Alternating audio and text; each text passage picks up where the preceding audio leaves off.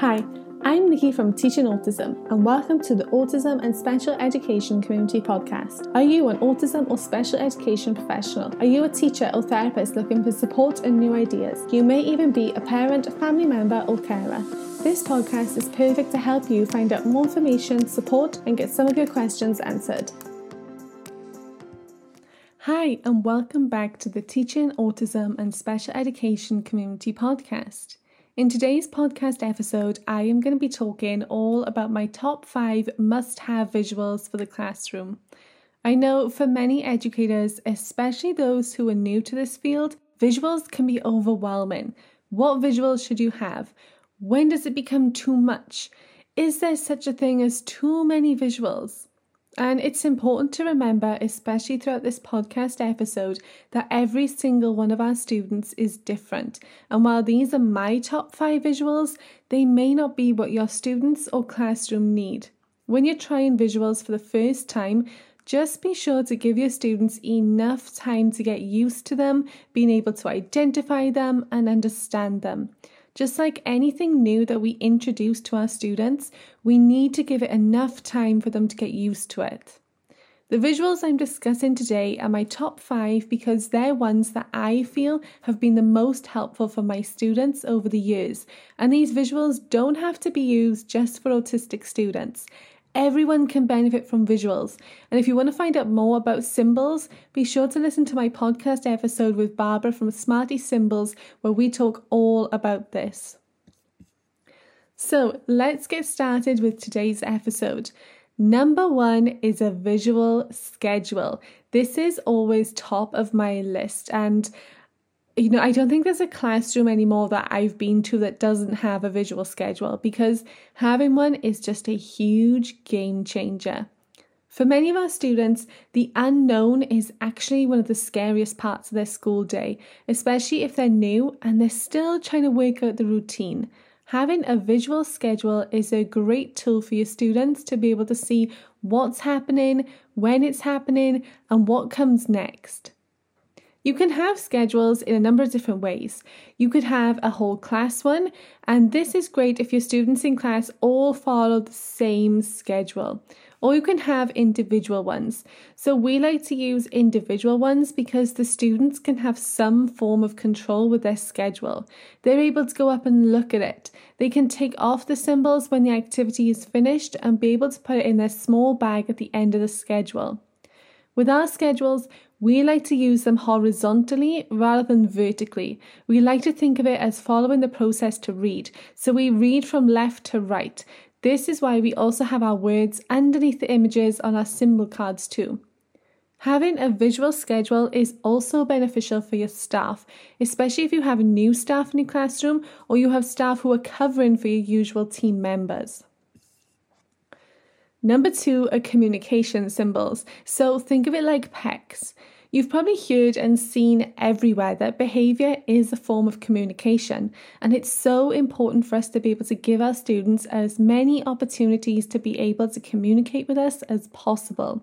So, my students each have their own communication book with symbols inside, and I'll link it in the show notes for you to have a look as well. These communication books are great for us to be able to help them communicate their needs and wants with us.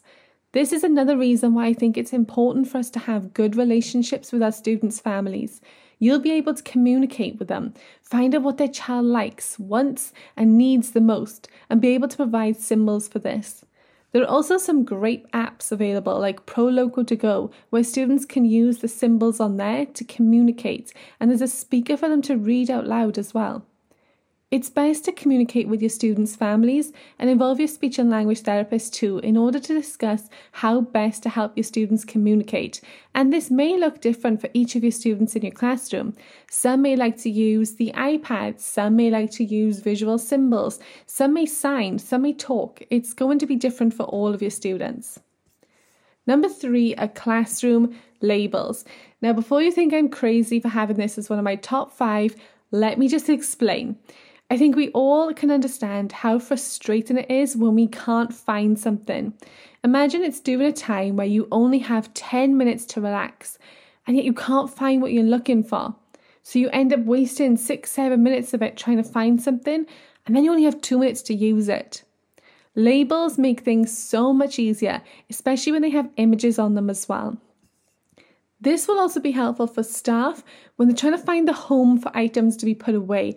And again, especially if you have new staff or staff who are covering while your usual team members aren't in class that day. Finally, these labels also help promote independence. Your students will know where to find things, know where to go to get them, know where to put things when they're tidying up.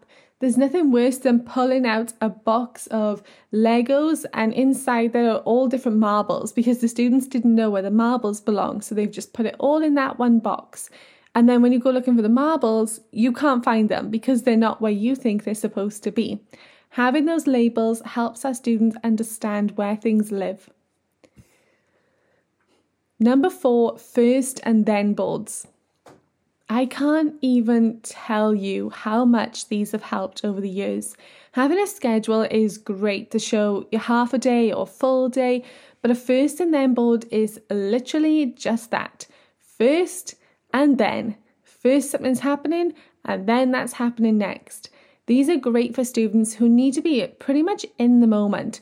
What are they doing next? What are they doing right now? They want choice, but you need them to work first. Show them the symbols. First work, then choice. You're showing them that they are going to get what they want, but first they just have to work and then they can have it. The fifth and final one was the hardest for me to choose, and I almost changed this podcast to my six must have visuals for the classroom because I couldn't decide between an I am working for board or a choice board. But ultimately, I feel like I use the I am working for board more, and it's more of a must have for what my students have needed over the years.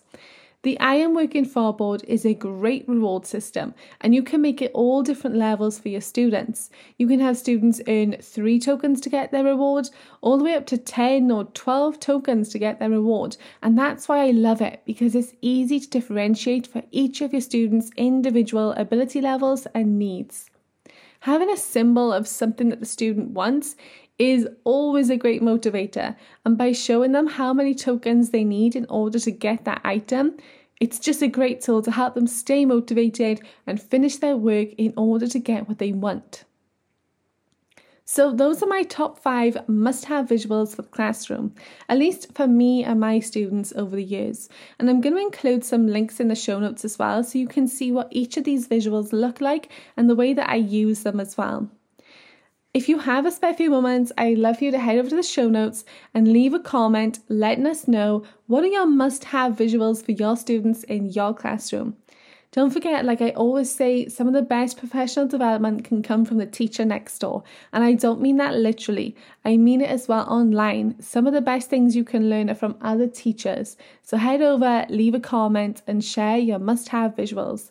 And if you do have a spare few moments, I would love for you to leave a review on this podcast so that others can find our episodes too. I hope you found today's episode helpful. Thank you for listening, and I'll speak to you again soon.